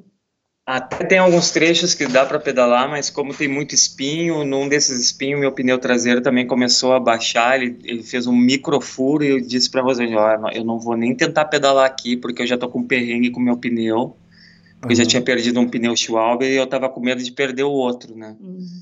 Então eu fui empurrando a bike mesmo, eu digo, ah, olha, onze quilômetros, eu consigo caminhar cinco por hora em duas horas eu tô lá. E foi o que aconteceu, né? Aí eu até briguei com a Rosângela, viu? Isso aqui é o verdadeiro ciclotrekking, né? Porque tu não pedala, tu empurra a bicicleta só o tempo empurra. todo. É que o Edson tem uma página que se chama Ciclotrekking. Inclusive, ele vai publicar depois, para quem tiver interesse em fazer esse, esse trekking, vai publicar é, um a parte técnica. E o tracklock é. que a gente tem agora também, que, digamos assim, é um caminho alternativo para quem quiser fazer também, né? E foi interessante vivenciar isso. Qual que é o nome do seu site, Edson? Na, na verdade, eu não tenho site. Eu tenho um perfil no Instagram, né, que é Ciclotrekking. Uhum. Tá? E, e tem a publicação da minha viagem, que é no, no site que tem no Rio Grande do Sul, que é o w w w ponto trekking r s ponto com. Lá dentro uhum. dá para acompanhar a minha viagem, né, que é através do... do Uh, do spot. link que tem, tem um link lá que aparece o meu spot, né? Dá para ver em tempo real onde é que eu estou, que aí é acompanhamento online do ciclotrekking, né? Isso também foi uma das coisas que me deixou mais calma, porque eu pensei, meu, eu não faria essa travessia sozinha, também porque eu não tenho G P S, né? Eu só tenho celular. E eu também não tenho spot. Eu pensei, meu, se dá qualquer coisa no meio do nada, o que, que eu faria se eu estivesse sozinho? Então, na verdade, assim, eu fiz essa travessia porque o Edson estava aí a fazer essa travessia e ele tinha o spot, então eu pensei que se acontecesse qualquer coisa, que eu sabia que realmente podia acontecer alguma coisa, porque a gente sabia que era muito difícil, que é um caminho que não existe, né? Um sendeiro que não existe caminho. Uhum. É, e foi um pouco mais tranquilo psicologicamente fazer, então, porque ele tinha um spot. É, eu procuro sempre ter algum recurso de, em termos de segurança, né? Ter o G P S, uma curva de nível no mapa, uh, o spot, porque a gente está num lugar remoto, qualquer coisa que acontecer ali. E uma vez que eu estava pensando que eu ia fazer sozinho, foi bom a Rosângela ter vindo comigo, porque é uma pessoa a mais para... para se perder junto. Não perde um, perde dois. Mas uh, tem que ter um mínimo de segurança, né? Às vezes eu vejo relatos de pessoas que se perdem e entram em confusão aí por falta de, desse tipo de recurso que eu acho essencial para quem vai, vai se meter numa empreitada dessas, não? Exatamente. Ah, o ano passado, no, no Canadá, lá nas Rochosas Canadenses, É, eu tava com a Daiane e a gente tinha é, quatro recursos para se localizar, né? A gente tinha aplicativos, a gente tinha mapa impresso. E que negócio? Eu falei assim, pô, quatro? A gente não precisa de tudo isso, né? No começo. E três deram problemas. E a gente só conseguiu sa- se safar porque a gente tinha o quarto. E lógico, e se, tiver, se tivesse dado problema no quarto, também não, não seria nada, não teria nenhum pânico, porque a gente teria também o spot como um quinto, né? Então é, hum. o spot seria o de resgate, mas é que negócio, é, quando é, tem circunstâncias para dar algo errado, às vezes, às vezes dá errado mesmo, então... É verdade, claro, é, além disso também eu levo ainda mapa e bússola, com certeza, né? Porque eu digo assim... Falhou tudo, a bússola não tem pilha, a bússola pode molhar, não tem problema.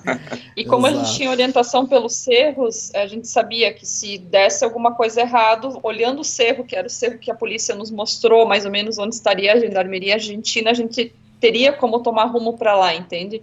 Não estaria sem saber onde estávamos, porque tinha essa orientação pelas montanhas, caso tudo desse errado, né?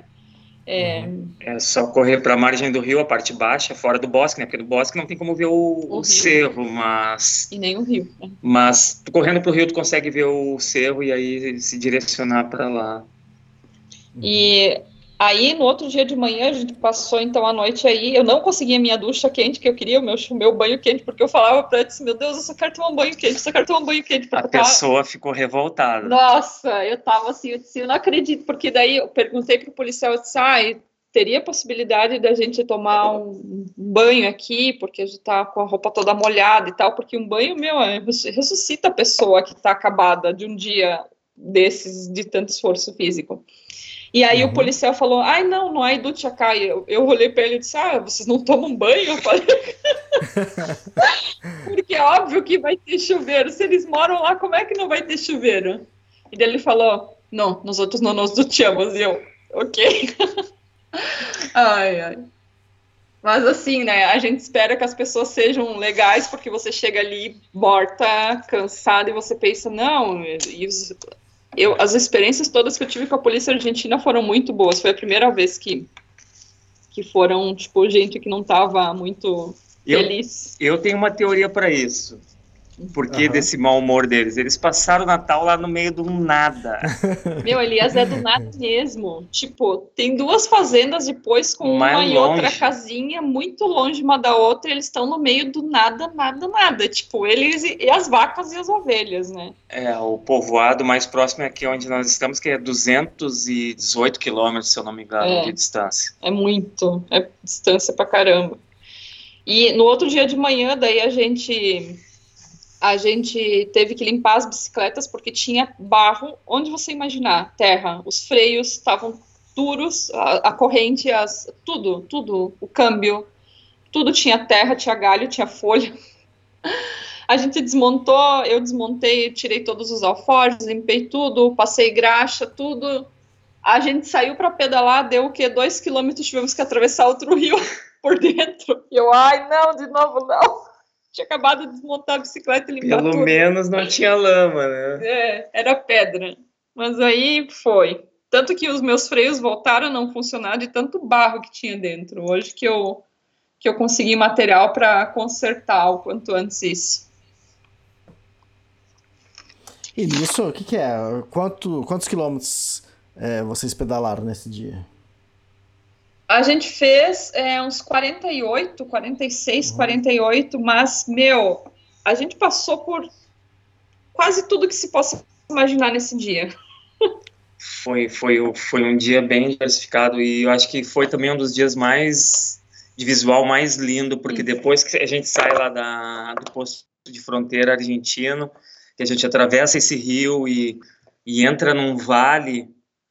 Entre as fazendas, são duas fazendas que só tem gado solto, assim, uhum. e daqui a pouco a gente começou a ver um, umas lagoas, e nessas lagoas a gente começou a ver uma bicharada muito diversificada e muito interessante. Nós vimos flamingos, uh, vimos cisne de pescoço preto voando, Voa, coisa meu. que eu nunca tinha visto na vida. Eu vi eles no, no lago e, de repente, a gente moveu um pouco as bicicletas, eles levantaram o voo. Meu, lindo, lindo. Foi um espetáculo, assim. E nessa hora o tempo estava razoavelmente bom. Tava tinha bom. vento, mas, é, tava, mas não estava tá, chovendo. A gente tinha um sol, estava tava um dia bom até então. Sim. A gente também viu o guanaco, viu é, condor, lebre. Lebre tem muita lá. Onde você olha, tem um, uma lebre... saltitando pelos, pelos pastos, tem bastante lá. Isso é bom porque eles são também alimentos do, do puma, né? Então, o puma não, não vem atrás dos ciclistas. É, foi, foi, foi uma experiência, assim, com a vida selvagem, assim, que eu, eu até então nunca tive. Eu já rodei bastante por aí, não tinha tido uma experiência, assim, tão diversificada e tão, tão próximo, assim, né? Dessa... Essa variedade. de animais. Essa bicharada toda. Foi, foi, foi, foi muito legal, assim, na hora. Assim, eu fiquei muito feliz com isso. E ali foi, tipo, a gente pedalou uma hora vendo esses animais, mais ou menos, e aí o tempo mudou completamente. Isso tava nublado, mas não tava chovendo. De quando, repente... Quando eu olhei para trás, eu olhei, assim, pro lado do chileno, vindo uma nuvem negra, assim, para cima de enorme, nós. Assim. Enorme. Aquela cobrindo nuvem, todo o vale. Aquela nuvem do Independence Day. Quase isso. E começou a virar o vento, e o vento fica mais forte, e, e aí eu falei, Rosângela, vamos correr para um bosque, pegar a minha lona de footprint, e vamos fazer um abrigo rápido para a gente não tomar um banho aqui. E o vento não deixava pedalar, Elias, a gente não conseguia equilibrar as bicicletas, a gente pensou, se a gente seguir, tipo, só pela chuva não pararia, entende? Mas é, levar um sim. tombo a essa altura do campeonato, com tantos quilômetros para chegar na, na os, cidade. Os freios ruins das bikes, é. e era muito sobe e desce também ali naquele trecho. Aí a gente foi para um bosque onde estava cheio de árvores caídas e buscamos um lugar onde não fosse cair mais árvores. A gente olhou para cima onde é que... que essas árvores da Argentina, elas são muito podres, né? Elas são uma madeira meio...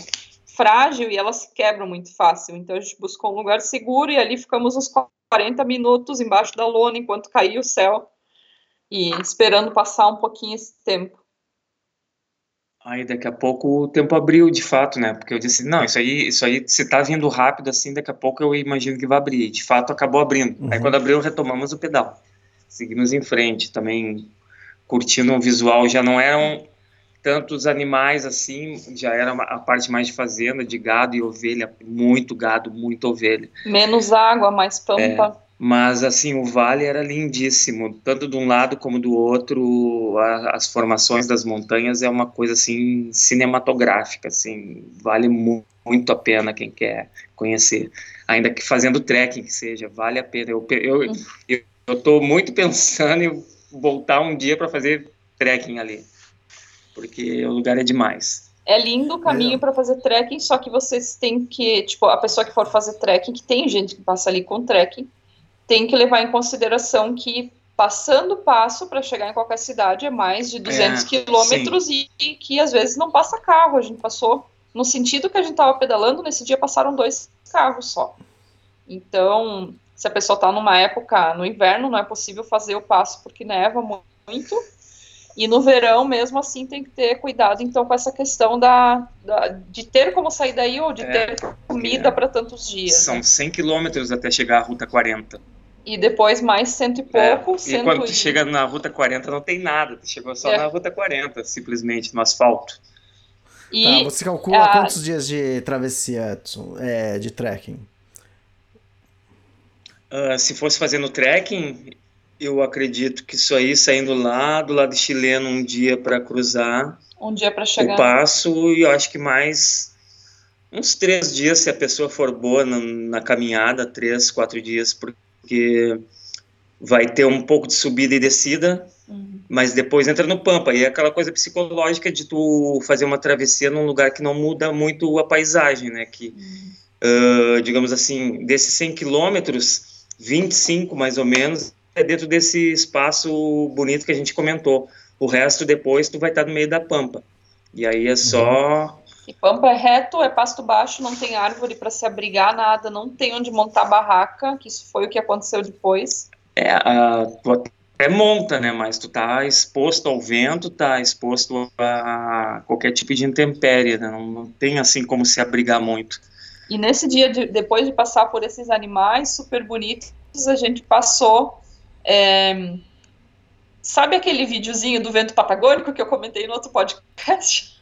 Uhum. Que derruba a pessoa, empurra a pessoa. A nossa sorte é que o vento vinha pelas costas. Então, é. eu, por exemplo, estava com a capa de chuva, eu deixava os braços levantados, assim, segurando o guidão da, da bicicleta, e o vento me empurrava. Então, a gente fez é. muito da, da ruta sendo empurrado pelo vento.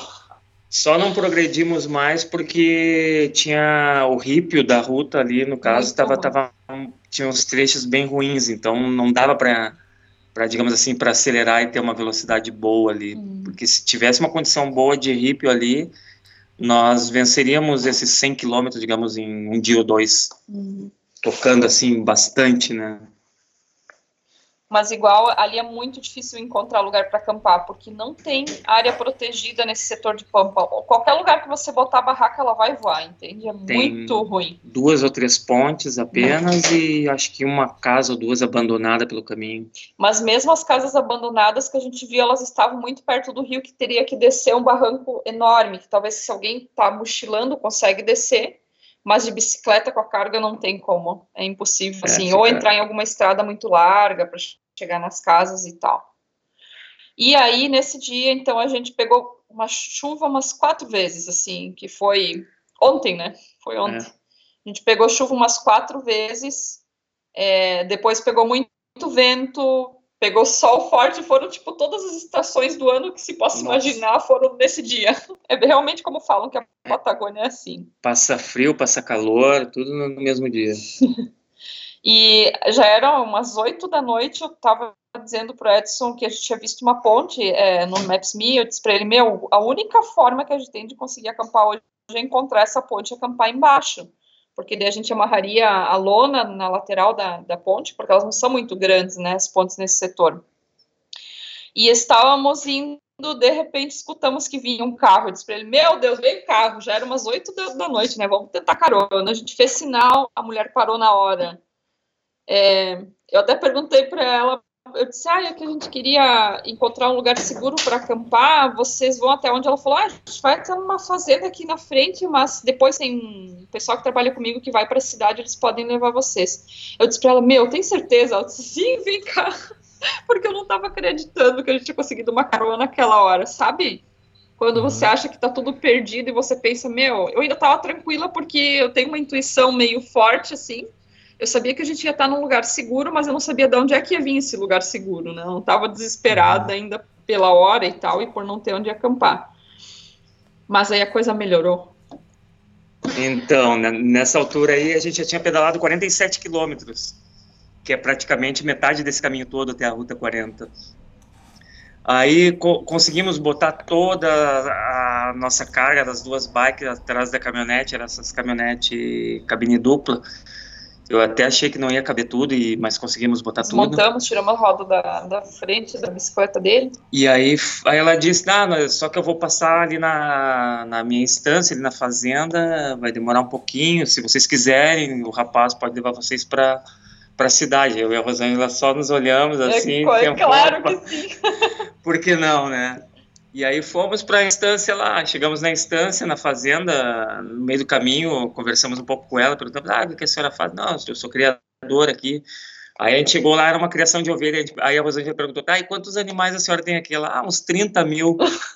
Nossa. Era muito velha. Muita. Ela tinha três fazendas no setor, é. Todas as fazendas, porque assim, ó, nessa estrada você passa por várias tranqueiras, instâncias, né, várias portas, e ela tinha três instâncias, três fazendas gigantes, é uma, e ela falou assim, ai, agora é uns, uns umas trinta mil, eu, o quê?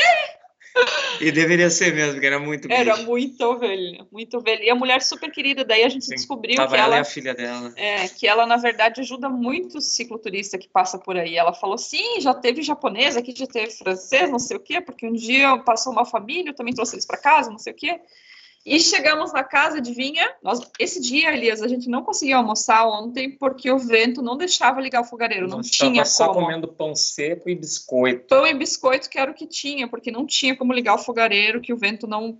Impossível, o vento não tinha como. Chegamos na casa, abrimos a porta, entramos na cozinha, a mãe dela tirou uma forma cheia de carne de cordeiro assada do forno e botou na mesa e eu... Ah! Jesus. Nos conv... E aí nos convidaram para jantar. Foi Ai. muito engraçado, porque nós dois, assim, com uma indumentária de quem estava vindo da guerra do Vietnã. É, meu Deus, a roupa suja de lama, cabelo em pé, nossa, a cara toda queimada do vento gelado. E a galera da casa ali, tudo na boa, né? É, foi uma situação... Engraçada. Insólita, eu diria. Uhum. Bom, e por fim, o que aconteceu na cidade, uma dessas pessoas que nos trouxe tem uma hospedagem na cidade, a gente chegou aqui, era ah, quase uma da manhã. Meia-noite, é, meia-noite passado.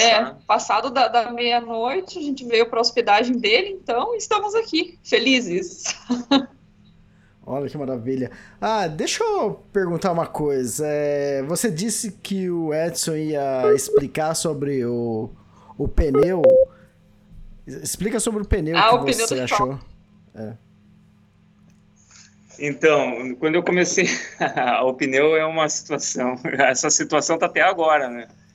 Uh, eu, quando eu comecei a fazer a carreteira, estava tudo certo, botei um par de pneus novos, né, na bike, né, porque é, é, o pneu Schwalbe praticamente é, um, é um, um dos fatores principais em termos para completar uma, um, uma viagem larga como essa que eu estou fazendo aí, que é ir até o Ushuaia e depois regressar.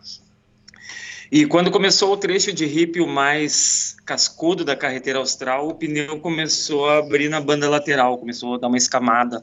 O dele também ah. é um Schwalbe Marathon Plus, que é o que... Não, o meu é um Schwalbe Mundial, é um, é um outro modelo, mas é Sim, um pneu é um robusto para cicloturismo. E o pneu começou a abrir na lateral, cara.